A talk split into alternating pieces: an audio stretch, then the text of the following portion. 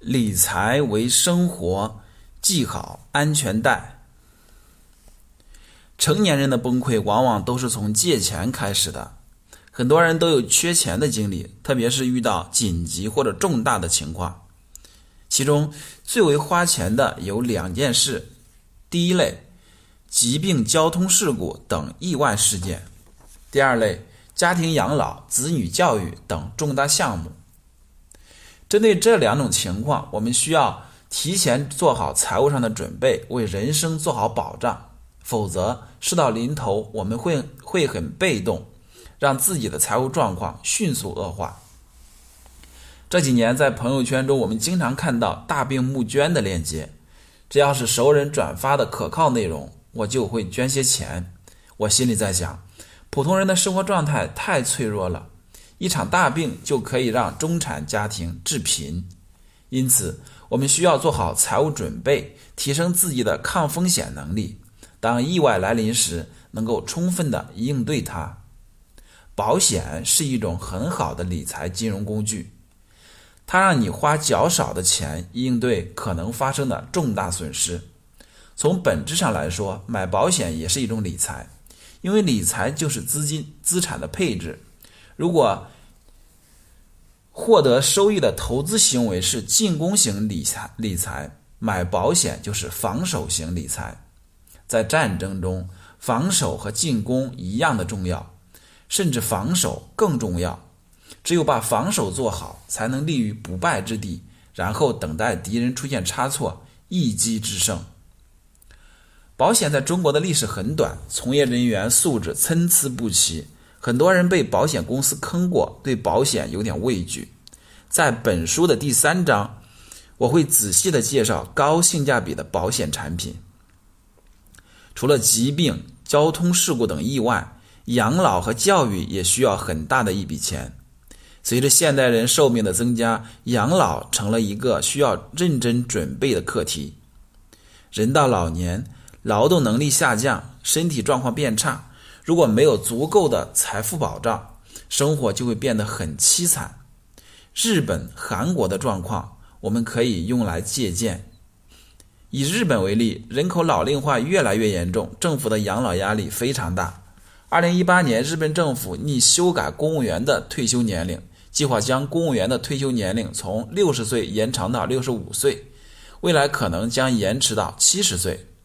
与此同时，日本政府还宣布。要改革养老金制度，现在是六十五岁就开始领养老金，未来可能要到七十岁才能领。甚至日本前首相安倍安倍晋三提出永不退休的理念，主张日本国民终身工作，延迟领领取养老金的时间。更悲惨的是，很多日本老人在年轻时没有积蓄，到了老年以后，为了维持生计，只能继续工作。很多年轻时是白领的人，老年以后去做退休前从没有想过从事的工作，如快递员、保安、清洁工、加油员的工作。日本有三千万老龄人群，每五人就有一人的生活水平低于贫困线。很多已经过了花甲之年的老人，要在酷暑天当廉价的劳工，他们因。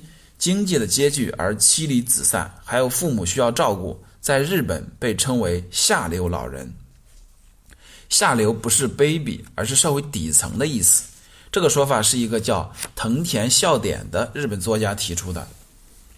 他认为下流老人有三个特征：收入低下、存款不足、老无所依。韩国的人口老龄化与日本很相似，在韩国。很多垃圾分类回回收厂的工作条件不好，老板最愁的就是招不到工人。就在年轻人纷纷离开的时候，许多老人冒着难闻的气味和被玻璃扎手的危险走上了流水线。甚至韩国有专门的银发快递公司，专门招收老人做快递员，送那些比较轻便的货物。经济增长速度放缓，养老金出现缺口。老年人越来越多，在这样的情况下，人们曾经设想的理想晚年成为遥不可及的梦想。这是日本、韩国正在发生的现状，也给我国敲响了警钟。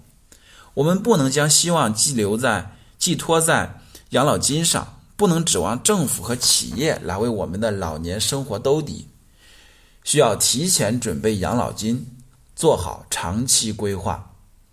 子女教育也是一笔大投入。有人做过测算，如果在一线城市，父母希望让孩子接受中等偏上的教育，在孩子十八岁以前，大概要投入二百万，这还没有算买学区房的钱。看完这些，你可能会想，人生太困难了。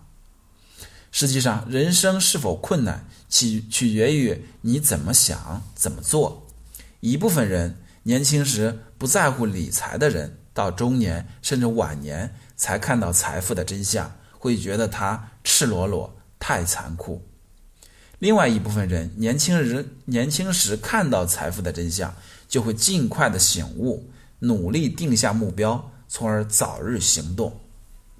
当你读完本书，掌握了理财的方法，推开财富增值的大门时，你会发现，时间是你的朋友，那些人生的意外。可以通过各种方法做好保障，这也是本书的写作目的。这是理财最基本的意义，可以帮助大家远离人生的苦境。